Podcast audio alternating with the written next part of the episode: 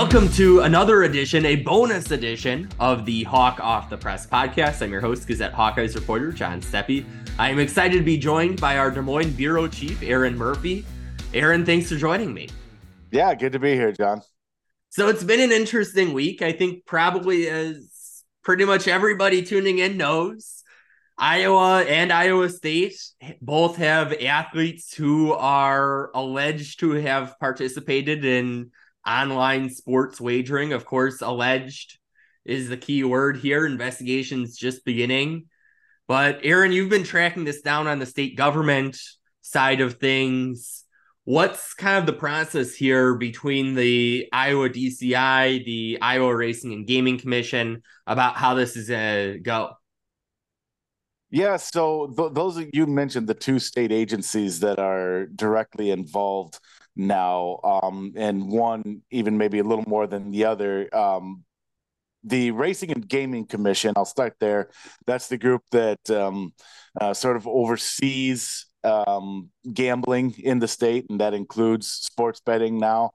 Um, and and what they're doing is, um, and we've spoken to the um, the director, the administrator of that agency over the past couple of days, Brian Ohorilko, and and what he told us is their role is to basically keep an eye on gambling in the state and watch for troubling patterns um, anything that might raise a red flag uh, obviously related specifically to this. And and so that's that's kind of their primary primary focus right now. Um, the one most interesting thing that they have said about this is they don't see any evidence um, that would call into question any uh, bets placed on Iowa and ISU games or any um, or, or the or the games themselves. So essentially, what they're saying there is they don't see any evidence that if these student athletes have been placing bets, um, they weren't betting on their own games, the games they were playing, and um, that that's the one thing that they have said that they can rule out at this point, anyways. Um, and then you mentioned the other one, the, the Division of Criminal Investigation. Um, that is the um, you know the the police, so to speak, of of this. Um, um, scenario that they are the state agency that is actively investigating and will enforce uh, this if any state laws are broken. And that's that's a key distinction to make here too. We have what we're looking at here are potential ncaa violations um, and what dci is doing in iowa. It's looking to see if any state laws were broken uh, regarding gambling and sports betting regulations you bring up a great point with the integrity, I think was the word that they really like to use there, the integrity of those events. So, you know, social media, of course, loves to jump to conclusions, but that certainly signals that something granted we don't know much you know the what we don't know outnumbers what we do know right. but it does it seems to signal that this isn't necessarily like a point shaving or something like we saw at Alabama baseball, where the coach was allegedly betting or associated with bets on his own games. So the NCAA rules too are really like you can't place a $10 bet on a Super Bowl game, even though I don't think I'm gonna just throw out random names. These are not people involved necessarily. Like I don't think Spencer Petras has any you know, inside information on what's going happened in the Super Bowl, but right. that alone is enough for a violation. Right. Yeah, and and being just in a fantasy sports league and and putting money into that, right, would also be a violation. Yeah. So so yeah. I mean it, it's it's it's it's broad um and uh the we've been told that the schools do their best um, to educate student athletes about this. I, I, think we're in the process of trying to learn more about exactly what that looks like. Um, but um, but yeah, it, it's it's it's it's very broad. It, it really uh, restrictive, and and what we apparently have here now is a case where whether knowingly or unknowingly. Um, some student athletes have have allegedly uh, violated, uh, at the very least, that NCAA possible. And then, like I said, with DCI's involvement, they're clearly looking at to see if any state laws were broken, and and the most likely one there. And and again, this isn't. They're they've been very um, um, close to the vest on what they're looking for and haven't told us much. But but when you look at the state laws, the most likely things uh, that you're you're we expect that they're probably looking at as underage betting because you have to be 21 to place a sports bet in Iowa, and obviously a, a large chunk of NCAA student athletes are not yet going to be 21 years old.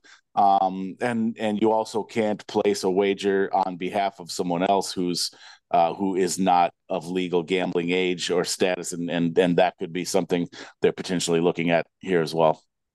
And important also to kind of distinguish that we're going to have the potential criminal investigation with those agencies that you mentioned. And then the NCAA has their own investigative process. So when right. the Big Ten made a statement that did not really answer our questions, did not answer them at all, but when they made a statement, they were referencing investigations plural with Iowa. That's because okay, you have what the state agencies are going to do, and then you have what the NCAA is going to do. And those are two separate processes with two different right. possible results.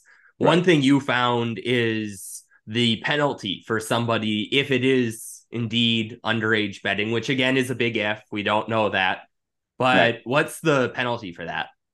Yeah, and, and that's a good one to note because as as uh, I had someone on Twitter note that you know when you say Department Division of Criminal Investigation is involved, that could sound kind of spooky, and it is serious. That I don't I don't mean to minimize either, but but we're not talking about throwing um, kids away and locking uh, uh, locking kids up and throwing away the key here. Um, it, it in in fact it's no um, jail time at all. It's it's a fine of up to six hundred forty five dollars. So so if there is any if that has happened, as as you said, we don't know that that has. Um, that's just one of the possible things that DCI may be looking at. Um, it you know if if if someone has placed a bet uh, uh, as an underage uh, person, um, it, it's a, a fine of up to six hundred forty five dollars, and that's it. And probably the other important thing to mention is as kind of is typical with some of these more bureaucratic processes, we might not have results overnight here. We could be waiting a while until we really know substantially more than we know now. Yeah, that's a really good point to make. Um, probably should if you if you're um, really waiting for the next um, big news on this, you should probably get comfortable. It it's uh, it, it these these investigations um, typically take some time. The NCAA part of it, they have an appeals process. So, so even if someone is uh, accused of a violation, they could appeal that. So, yeah, th- this will be a drawn out uh, thing, um, and and we we will it, it it will be will be fed very small morsels of information as this goes along too. Uh, usually, the entities involved are not um, super um, you know, and, under, and I don't even say that to necessarily to be in a critical way. It's just like a, police department that's going through an investigation. They don't tell us everything that they're doing during one of those. It's kind of similar to that. So, so we won't, won't learn a whole lot for for a little bit here, probably. And a pretty safe bet, no pun intended there, but a pretty safe bet that there's gonna be some lawyers involved too in this whole process. There's always lawyers. Is my, the best Twitter follow out there, Andrew Brandt says there will be lawyers. Yes. I was thinking of him there when I was yep. saying that. There you go. So, Erin, thanks for joining me. Thanks for having me, John. Uh, interesting topic, and I encourage everybody to stay tuned to the Gazette. We'll keep you up to date best we can. And thanks to our listeners for tuning into another episode. Until next time, we will talk Hawks later.